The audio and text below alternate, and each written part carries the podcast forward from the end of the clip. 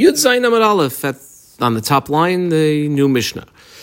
We've reached the point where the uh, Megillah, the um, psukim that are going to be written out, and then once the ink dries, scraped off into the water, is done. So Baloi Lichtoiv Es HaMegillah, uh, they're at that point, Me'eza Makum Hu Kaisev. Parsha Saita, which is Bamidbar Parakeh, what exactly is being written? We're going to have a three-way machlokas tanaim. Um, I would certainly have a chumash open at this point. We're going to really be focusing on uh, from psukim Yud Tes 19 until Pasuk uh, Chaf Beis. So 19, 20, 21, and 22. Um, everyone agrees that the part that's written is from those psukim. It's just a question of which part of those psukim. So the first opinion says that you start from the second part of pasuk Yud Tes, me from im loy shachav ish, if a man did not uh, lie with you, that man that you were warned against, and then continue on to pasuk chaf ve'at kisatis tachasi sheikh, and if you were, we'll say uh, unfaithful uh, while you were married, ve'eno kosev, then he's going to skip a little bit. I underline Eno Kosev at the beginning of Pasuk Chaf Aleph, when it says Vehishbia Hakoyen Isha, the Kohen will then administer the Shvua to the woman. That part is sort of telling the Kohen what he's supposed to do. That is not written. But then uh, the writing picks up Vekosev, the second part of Pasuk Chaf Aleph, when the pasuk says Yiten Hashem Oisach La'alo L'Shvua, uh, the Lord should place you for like a uh, a curse and an oath, and then the beginning of pasuk Chaf Beis Ubao Hamayim Hame'arim Ha'ela, and then the uh, water, the cursed waters, these cursed waters will go into your innards, uh, B'meyayich Litzvais uh, Betim Lan Pil Yarech to explode your stomach and collapse your thighs. Ve'eno kosef. Again, underline eno. This is the second part that's being skipped. Uh, essentially, the second part of pasuk chaf beis when uh, the Torah tells us what the woman's response has to be, which is quote va'amra ha'isha. The woman responds, "Amen, Amen." That part is not written. So basically, according to the first opinion, you start from the middle of pasuk yud tes, you go into all of pasuk chaf, skip the first part of chaf aleph, write the second part of Chaf Aleph, write the first part of Chaf Beis, and then skip the end of Chaf Beis.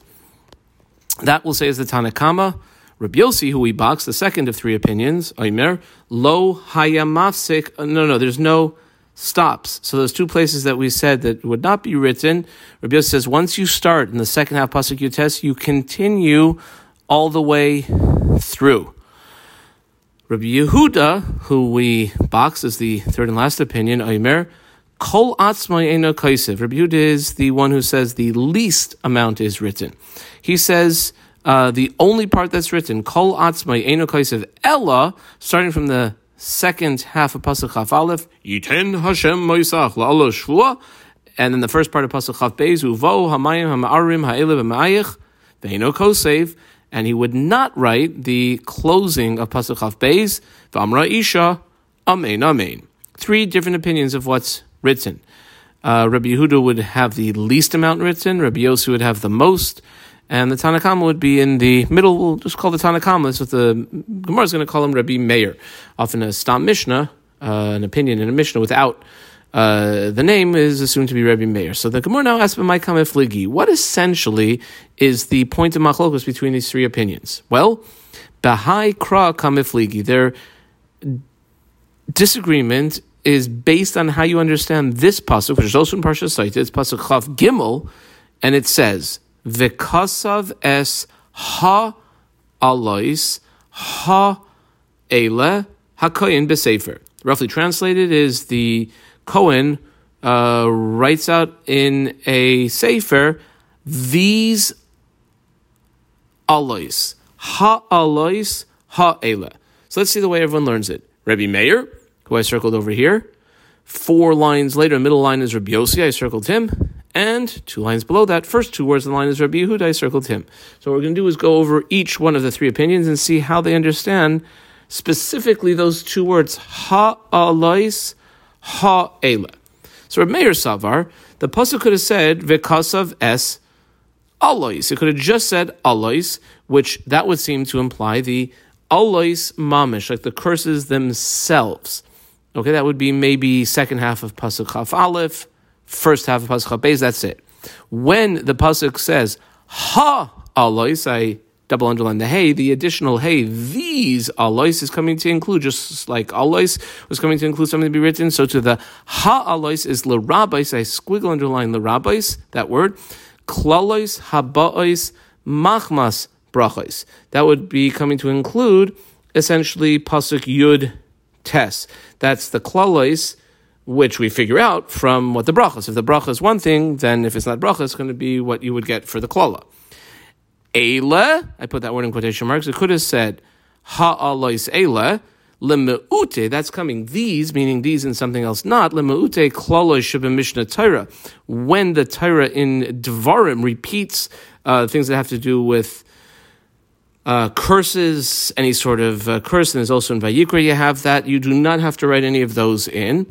And then finally, when Pasuk didn't say Eila, it said Ha Eila, uh, double underline the hey. The hey is darshan as the ma'ute.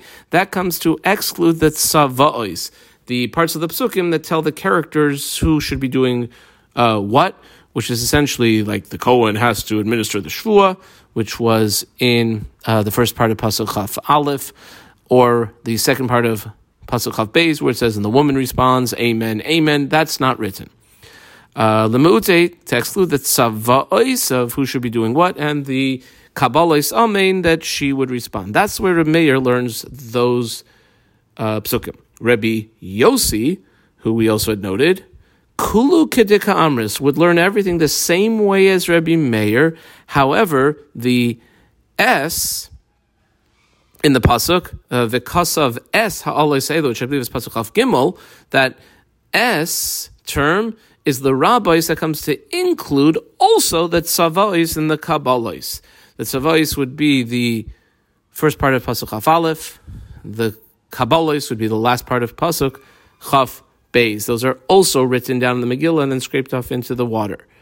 Okay, why didn't Rabbi Meir say that? Rabbi Meir, well, he doesn't hold that the term S is a significant enough term to be darshanable. Rabbi Meir, comma, esim, uh, when the Torah uses the term S, like it did in Pasuk Chav Gimel, the Kasav S Ha'Allah, is lo darish. He doesn't see that as being significant enough to be darshanable. Finally, Rabbi Yehuda, who is the third opinion, the third snake opinion in the Mishnah, kulhu b'mi'uti darish lehu. He learns everything that's uh, here as being a miut coming to tell you don't write this and not this and not this. So when it says you write the alois, that's alois mamash. That's the parts of the psukim which would be the uh, first part, the uh, second part, excuse me, pasuk chaf aleph, and the f- and the first part of pasuk chaf beis. That's it. When the pasuk says ha alois, I double underline the hey, the additional hey, these alois, that's actually coming to exclude. The meute, the klalois habayis machmas brachos, that would come to exclude the klalois machmas that come from the brachos, which is essentially pasuk yud tes. The pasuk then continues and uses the word ele, these, lemeute, that would come to exclude the of Mishnah Torah, the uh, various curses that are maybe in uh, Dvarim or Vayikra, and ha ele, that would come to exclude lemeute, a lot of lemeutes here, actually three, lemeute, that's savois and the kabbalais, uh, who's supposed to be doing what, and the woman's acceptance by saying a double amen. Okay, period. That's the um, sort of workings of those three Tanaic opinions, and how they get to what they get to. For Rebbe Meir, the Gemara now has two questions in Rebbe Meir. Here's question number one, and uh, three lines later, at the beginning of the line, they'll say Veha Leisle, that would be question number two. So according to Rebbe Meir, now if you look at Rebbe Meir, the way we analyzed it, the Hey letter, on the one hand, is coming to be Marba things, and the other hay level letter is coming to be Memaye. So according to Rabbi Meir, Maishna Hai Hey, the Hey in front of the word alos demarbibe, that we use that to include things. Umaishna Hai Hey, the other letter Hey of the word Ela de Moitbe, that we use it to exclude a certain phrase. Well, simply enough, Rabbi Meir says if the word itself is used as a ribui, the addition of the hey will be a further ribui. And if the use of the word is a mute, the hey at the beginning will come to add an additional mute. Hey degabe ribui ribui hu, hey degabe miuta miuta he. That's the uh, end of the first question. Second question, Rabbi Meir. Leis leila Rabbi Meir. Doesn't Rabbi Meir not subscribe to the principle of Michal Lav Atasher Meyahain? That from what the Torah says that won't happen, you can infer what will happen. So if Rabbi Meir doesn't hold of Michlal Lav, Atashemeya Hain, uh, we've heard him say that in uh, other Gemaras. Um, then when it says Im Ya'avru, V'im Lo Ya'avru, by the Bnei Gad Bnei Ruvain, uh, if it wouldn't have been Machmelit, uh, then we wouldn't have known what the other result would be if they took the other choice. Michlalav, you don't know the Hain. You have to write them both out. So if Meir doesn't agree with Michlalav Tashemea Hain, how can he have the first part written out and tell you that that would be if this is what happens if she's innocent, then we'll know what happens if she is guilty. Or if it tells us what she happens if she's guilty, how would we know that she's innocent? Amr of Tanchum, actually it does, it doesn't say it outright, but actually hints to it. Hinaki ksiv. The word hinaki is you should be for the word like naki, clean, which is a bit of an unusual word, or innocent. It also has, if you replace the hey for the drasha purposes with a ches, hinaki, which is chenek, which is strangulation, essentially what will happen to the uh, sota woman uh, she will die if she is guilty. Period. Dosh Rabbi Kiva, we got a little bit of Agaditza from here till the bottom line. Um, I underlined this whole line. Ish isha, a man and a woman together in a relationship. Zachu, if they merit, if they have uh, good fear of Shamayim, Shechina Beineim, then the Shechina dwells amongst them. Loi Zachu, if they don't merit to have that and don't work on that, Ish Oichlasan the word ish, aleph yud shin, and the word isha, aleph shin hey, both share the letters aleph and shin. So if they merit they have the shechina b'neim, the ish has the yud of Hashem's name uh, in it. The isha has the hey of Hashem's name in uh, that letter. If they do not merit and the yud and the hey disappear, then they're both just uh, fiery uh, tempers and negativity. Amar Rava, underline Rava's name. We're going to have a number of drushes by Rava, at least four coming up now. Udeisha adifa mideish. If you have a woman who is uh, unfaithful, the destructive nature of that is even more intense uh, than that of the man. They're both bad, but the woman's is more because of the very nature of the word itself. Hi mitzaref, mitzaref. If you take the letter, which represents uh, the letter of the Shem Hashem, out of Isha, well, the Aleph and Shin are connected to each other immediately. Whereas by a man, the Aleph and Shin were one letter away, and it is not as immediate. Amar Rava, underline his name again, Nema Amra Torah. Why does the Torah say Have Afar Lasaita? That you should bring dirt. What's the, um, on a certain level, the significance of dirt? Well, to tell you the following. Zachsa, if really she's innocent, Yoitzmi Mena Ben ke Avram Avinu. She will merit to have a son like none other than Avram Avinu Dichsiv Bey, and because it's written in reference to Avraham, Afar ve'efer. So you see the Afar word uh, written in reference to Avram. Loizachsa, if she is not merit, meaning she was really guilty, Tachzor Afra. Well, she'll be returning very quickly to the dust of the earth. Darish Rava, underline Rava's name again, Bischar Shamar Avram Avinu. In the merit that Avram, our forefathers, said, quote, three words, we just had this quote, of Va'anoichi afar ve'efer, I am but uh, dirt and ashes. Zachubanov, his uh, great great grandchildren, in other words, the Jewish people, merited l'shtei mitzvahs, two special mitzvahs that have to do with dirt and ashes. That would be the Afer Para, the ashes of the paraduma, the red heifer, and the afar sota, the dirt of what we're discussing right now, of the uh, sota uh, liquid, the sota drink. what about another mitzvah which we have, which is also um, dirt related? Va'ikanami, isn't there also the afar of the kisui hadam? If a chaya or an oaf is shechted, the blood is supposed to uh, be covered over with some dirt. Can't we say that that would be the scar of the uh, Avram using the term afar? Uh, no, because over there it's not so much a benefit as it is a hechsher mitzvah. It, it simply prepares, it, it makes the mitzvah good. You can go ahead and you did a good shechita, you can eat the, uh, the meat of that animal.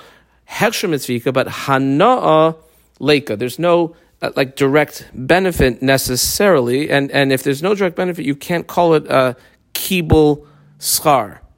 Um, there is hana though by the case of a sota woman, it brings peace in the relationship and and decreases the situations of mamzerim in uh, in the Jewish people, and certainly the paraduma is very beneficial in that it is mitaher the uh, people who are tameh. Darsh Rava, I know Rava's name, Bishar Shama Avram Avinu, in the merit that Avram said, uh, he didn't want to take any benefit. He said, even from a string or a shoe strap, of the mitzvahs. his uh, grandchildren, his descendants, the Jewish people, merited two mitzvahs that have to do with those two things a string and a strap. Chut shel that would be the string of the four corner garments that we have of the tcheles of tzitzis, and the ritzua, the strap of tefillin. Okay, that's what the Jewish people merited. There's some significant benefit. Really. Bishlam, I squiggle underline the Bishlam, three lines later, second word line is Ella, squiggle underline that Ella. Bishlam, we understand the Ritzua Shel Tfillin, that the Jewish people have Tfillin, and there's a tremendous benefit in that. Dichsiv, like the Pasuk says, V'ra'u kol amei haaretz kishem Hashem nikra alecha. All of the nations of the land will see that the name of the Lord is upon you. What is that referring to? Connector Vitanya, we have a little brisa, goes just under a line, Rabbi Eliezer got a that's actually referring to tefillin shebarosh, the tefillin and their straps. So we understand the benefit of certainly having the nation's fear us. Ella, I squiggle underline the word Ella. Ella chutshal tcheles, the tcheles string of the tzitzis. Mahi, what's the uh, direct hana to the Jewish people in that? Well, this Sanya, like we see in the following brisa, which goes for almost four lines and takes us to the next Mishnah. Hi Rabbi Meir Oimer. Ma nishtane What's like so unique about this uh, bluish type of dye that's used for the tzitzis as opposed to all other colors? Well, if you look at the color, it's quite similar to the color of the ocean. The V'yam, domala And if you look off into the horizon, where the ocean seems to meet the sky, they're quite similar. And the rakia, the sky, domala covered, you know, is similar to the uh, honorable throne of the Rabbanu Shalom, Shenemar, like the pasuk says, Vayiru es Elokei Yisrael, and the Jewish people, where they're having a godly experience, almost prophetic experience, they could see the God of Israel, and the way it's described, the uh, the, the, the divine that they witnessed was Tachas Raglav, underneath his feet, Kemaase was like a livnat hasapir, like a like a levana is usually like a, a brick of sapir would be sapphire, which is uh, bluish. Ukeetzem hashamayim letayar, and it was also just like the the essence of the sky uh, letayar in its in its uh, purity or clarity. As we see, the sapir, the blue of the throne, similar to the shamay muksiv, and there's another pasuk that says kamare evin sapir to muskise again, comparing the uh, appearance of a, a bluish sapphire to the uh, the likeness or the form of the throne of the Rabbanu Shalom. Says the Mishnah. Um, when the Kohen is writing, what does he write on? What does he write with? Uh, what type of ink? What type of uh, paper or parchment, so to speak? So, Eno Kaisif, he does not write the sota psukim that he's then going to scrape off into the water. Lo ala luach, not on a wood board, velo ala niyar, or some sort of hemp based uh, paper, and not even on animal skin that is not fully processed. V'loyala diphthera, that's uh, animal skin, uh, which has had the um, salt treatment and the flour treatment. It just hasn't had the gallnut juice treatment. Those are the three treatments that usually uh, an animal skin will go through to become uh, kosher parchment. Ella, ala Megillah. He has to write on what we call cloth, kosher cloth that's had the salt treatment, the flour treatment, and the gallnut juice treatment. Shneemar, like the pasuk says, ba safer that you have to write this. Mr. Cohen, this says sota psukim on a, a, sefer. Ve'eno kosev, what type of ink? Uh, you cannot write with uh, kumus or kankantum. Uh, those are all uh, inks that have maybe a more permanent nature to them. So if you uh, were to write with them and then try to scrape the letters off, some of the some of the mark of the letter would still remain, and therefore you can't use them. Or for that matter, lo behold davar sheroishim, any type of uh, potential ink that might leave a, a, mark afterwards would be unacceptable. Rather, you have to use the stuff basically that's used to write, like uh, tefillin, mezuzahs, and sifrei Torah b'diyoi.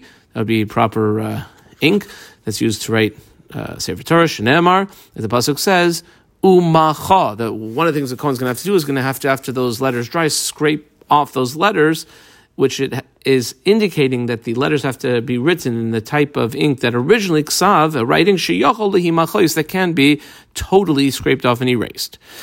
Amar Rava. Um, Rava is going to give us a whole slew of halachas when it comes to uh, writing this uh, these psukim, this Megillah Saita. So I squiggled underlined Amar and uh, circled Rava's name and we will uh, number off the issues. It's going to be essentially uh, six different points, and then there'll be a seventh where Rava asks. So the reason we squiggle underline the Amar and circled Rava is because on Yudches Amud Aleph, on the fifth line, near the end of the line, it says Bo'i Rava. I squiggle underline the boy and circled Rava. So Rava knows, he's going to tell us uh, the following six uh, points, uh, four of which we'll see uh, at the end of this Amud and then we'll uh, continue on Yud Ches. So here's the first thing that Rava says. Megillah Saita Shekasa B'Laila. Let's say the text of the Megillah the Sota was written at night. I underline Shekasa B'Laila. I call it number one. Psula, that would be no good. Invalid. My time, what's the reason? Well, we have a Gzera Shava, Torah, Torah. Ksiv it says by... Um, the sota, the asa la ha and the kohen should do for her as kol ha Torah hazos. He uses the word Torah all these uh, things that we instructed you. Uksiv Hasim. There's another passage that says Al Piha Torah. Those would be the instructions or what was uh, the, the, how it was supposed to be done. Asher yoyruch ala mishpat. Now that's referring to the Sanhedrin that gives a uh, judgment on something that they they judge regarding a particular case. Now, just like the Sanhedrin, ma mishpat biyoim, uh, the Sanhedrin sees cases and and uh, paskins on cases during the day. After Megillah has to be written during the biyoim during the day. Period. Number two, I underline these two uh, two words. Kasfa lemafreya. He writes out all of the words, but he writes, let's say, the last word of whatever is supposed to be written first, and then goes to the second to last word, and then the third to last word. In other words, he writes it backwards. Or he even writes the whole thing in order, but just one set of words is out of order. That would be psula. In other words, it has to be written in order. Dichsiv, like the pasuk says, v'kasav es ha'alois ha Ela. I squiggle underline ha'ela. These, which indicates to us, ki dirsiva, the same way they're written, which for our purposes means in the same order that those words are written. Period. Number three. I underlined here to the end of the line. Kasva kaidim shtekabala Let's say it was written out for her before she accepted upon herself the shvua. Psula, that would be invalid. How do we know that? Shenemar, because in Pasuk Chaf Aleph it says Vihishbia, the Kohen administers the Shvua to the lady. The Achar and afterwards, and we'll say only afterwards, in Pasuk Chaf Gimel does it say Vekosav, and he writes it out. And finally, for the end of Daf Yud Zayin, number four, Kasva Igeris. I underline Igeris. Igeris is the way you and I would write a letter. In other words, we don't pre scrape out lines uh, to keep everything straight. We just write it on a say blank piece of paper. So if it was written igeris without those pre-scraped out lines, psula, that would be invalid. Why? Because the pasuk says one word quotation marks basefer amarachmana, and we know as the halacha Sinai that uh, tefillin, mezuzahs, uh, sefer Torah require pre-scraping out uh, lines to write on, and if you don't have that, the Megillus Saita would be invalid. Adkan.